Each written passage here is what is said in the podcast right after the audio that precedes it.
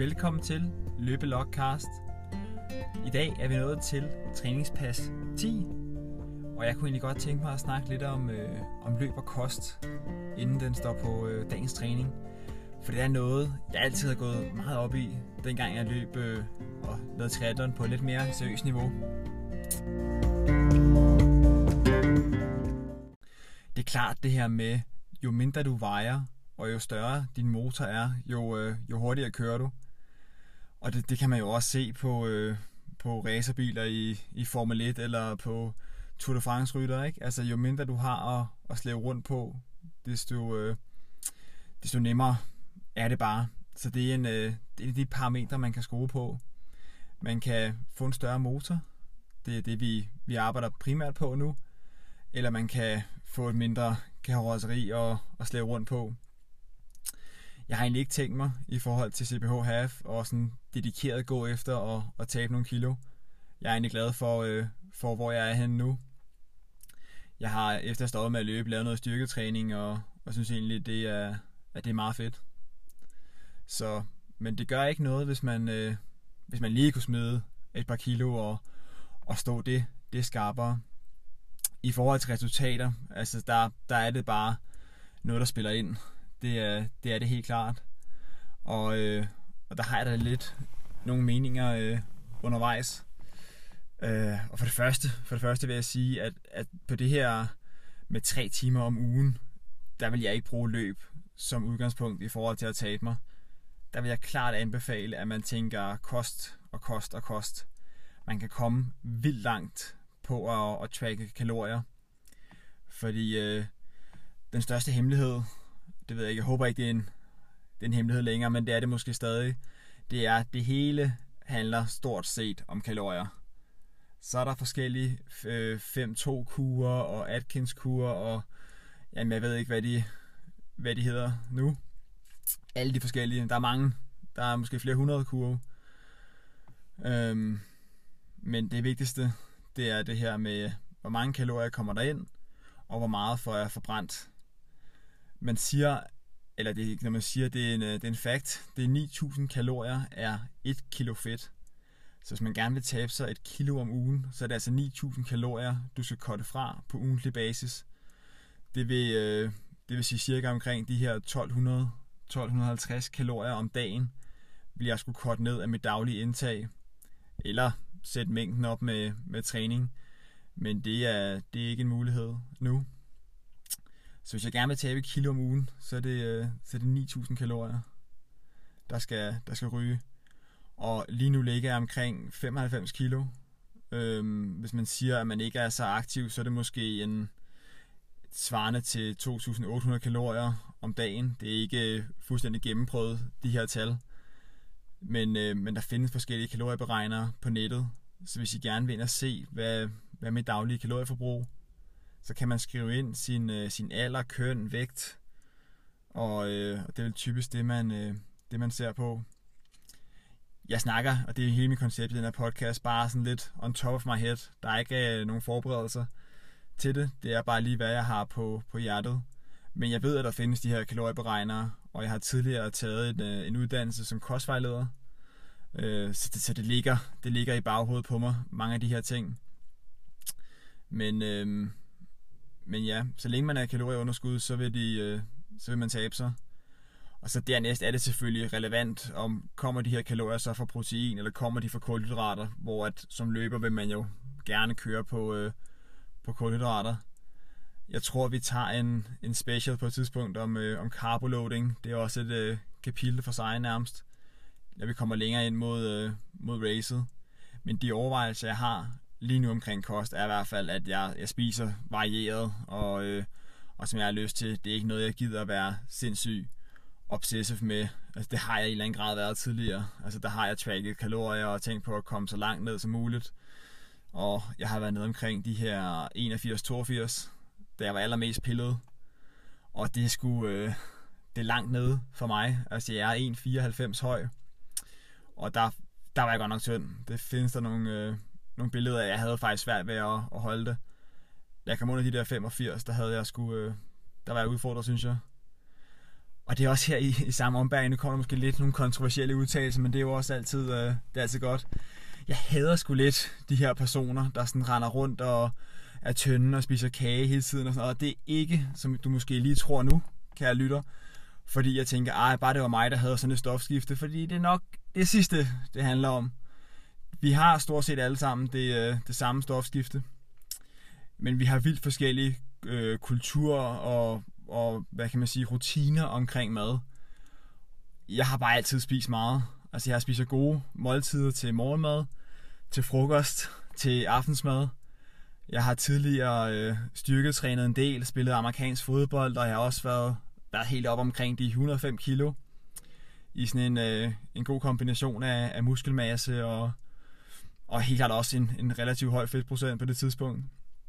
Men, øh, men, men ja, de her tynde mennesker, der siger, at de kan spise det ene eller andet, det er typisk tilbage til det her med kalorier, fordi de ikke spiser særlig meget i deres måltider.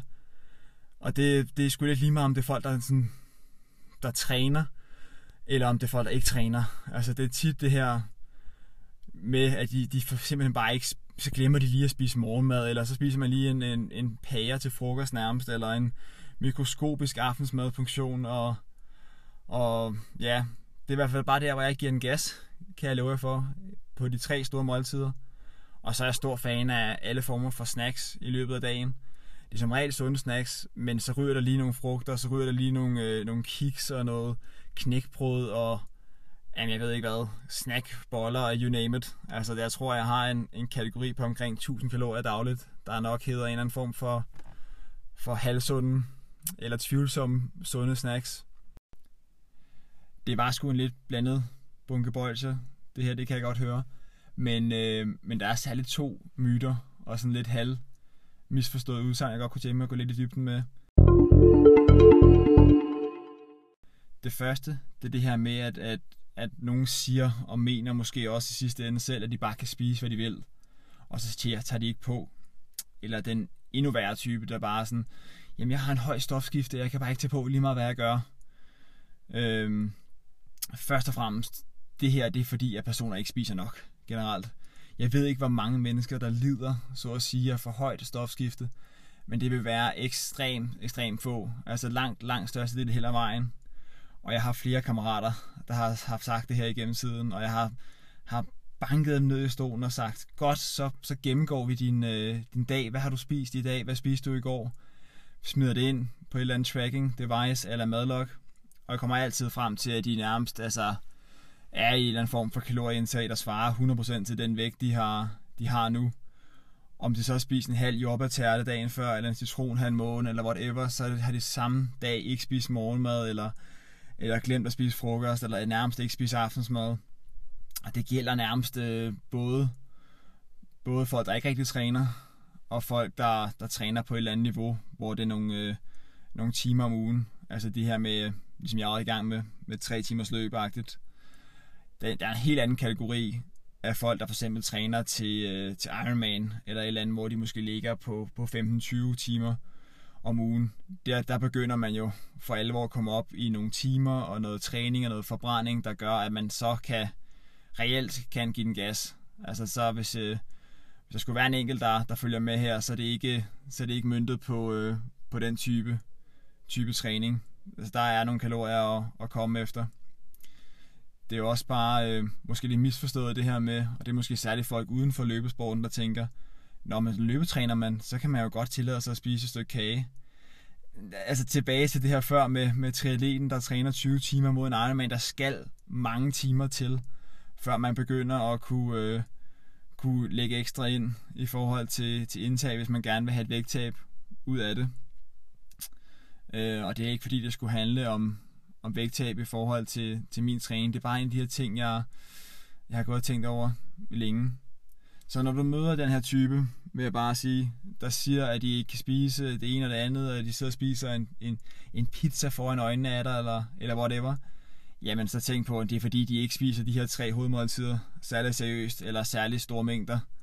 Og så har man bare noget mere rådighed til at, til at spise øh, klamt og dårligt, ud over de store, de store måltider jeg har som sagt altid spist godt til på de tre der, og så der er ikke særlig meget rådrum, hvis jeg begynder at sidde og spise kage, eller et eller andet, så går det rigtig hurtigt den forkerte vej. Og jeg spiser usundt, men jeg vælger så at prioritere det på andre ting. Det vil typisk være, være burger, eller, eller en, en håndfuld øl, eller et eller andet, hvis man er i byen. Det vil, jeg ved sgu ikke, kage, kan jeg virkelig, jeg har virkelig aldrig sagt mig noget. Jeg ved sgu ikke, hvad det er. Det har bare ikke sagt mig noget. Det har det ikke. Øhm, nu fik jeg taget mig selv lidt, øh, lidt varm omkring det her. Jeg håber, der er en eller anden form for pointe, man kan udlede af det. Ellers må vi tage en lidt længere episode, hvor vi kommer det øh, mere reelt i dybden på et tidspunkt. Den anden, den anden type, det er måske ikke så meget noget, men man ser i løbet, det er dem her, der siger, at man har tunge knogler, eller et eller andet, at man er, man er bygget tung, og derfor vejer man mere. Det er også noget mærkeligt noget. Altså, det er sådan modsatte rettet boldgade, ikke? men det er også noget noget. Jeg tror, verdens tungeste skelet ever, lad os sige, den vejede øh, 3 kilo. 3,5, whatever. Og det, det letteste er måske 2 eller et eller andet. Altså, knogler vejer nærmest ingenting. Hvis man har fået lavet sådan en, en, øh, en body mass scanning, så kan man se, ligesom, hvor meget vand har jeg i kroppen, hvor meget fedt, hvor meget muskler, og hvad vejer mine knogler.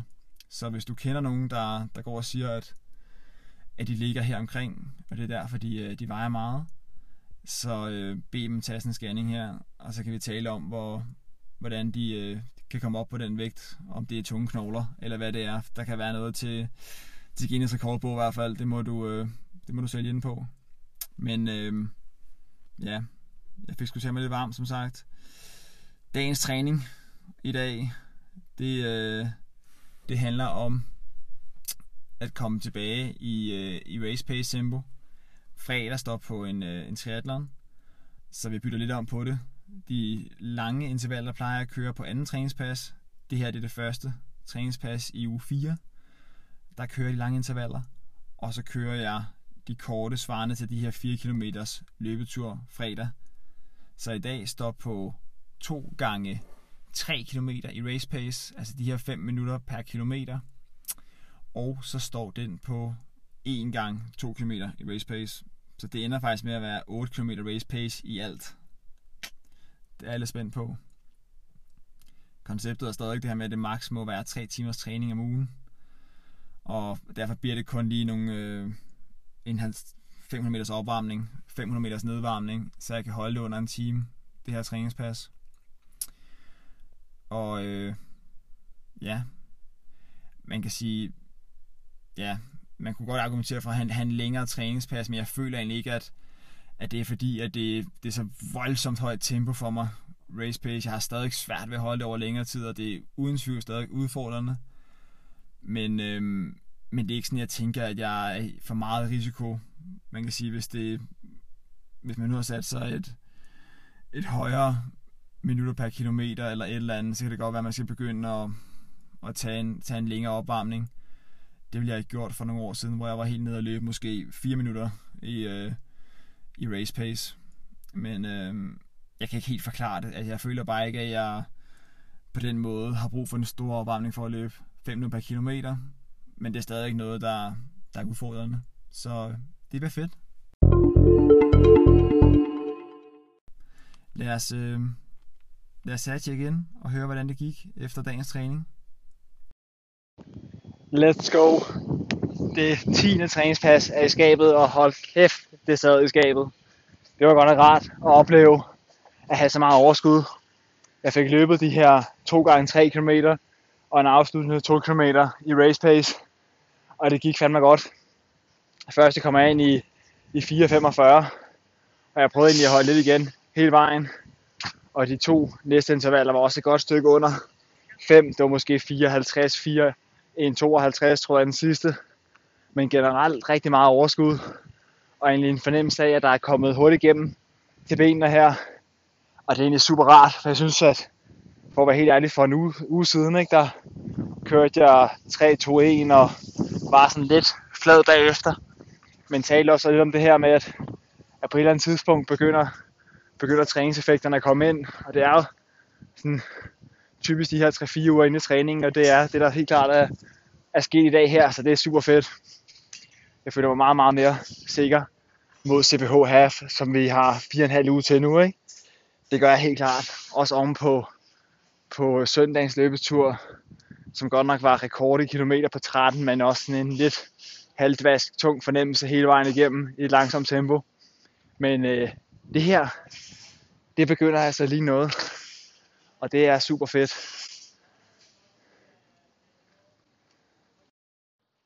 Ja, det begynder altså lige noget. Det må man sige. Det var godt nok rart i dag at have så meget overskud i, i de her race pace intervaller. Så super positivt. Nu står den øh, fredag på triathlon, den her 4.18.4, hvor at, at målsætningen bliver at, at løbe så hurtigt jeg kan på de sidste 4 km. Men øh, det kommer jeg mere ind på i fredagens øh, episode. Husk at abonnere på podcasten her, hvis du vil have en besked og en notification, hver gang der, øh, der sker noget nyt. Og det gør der jo ret tit. Det gør der tre gange om ugen, øh, og det fortsætter forhåbentlig. Men øh, vi hører os ved fredag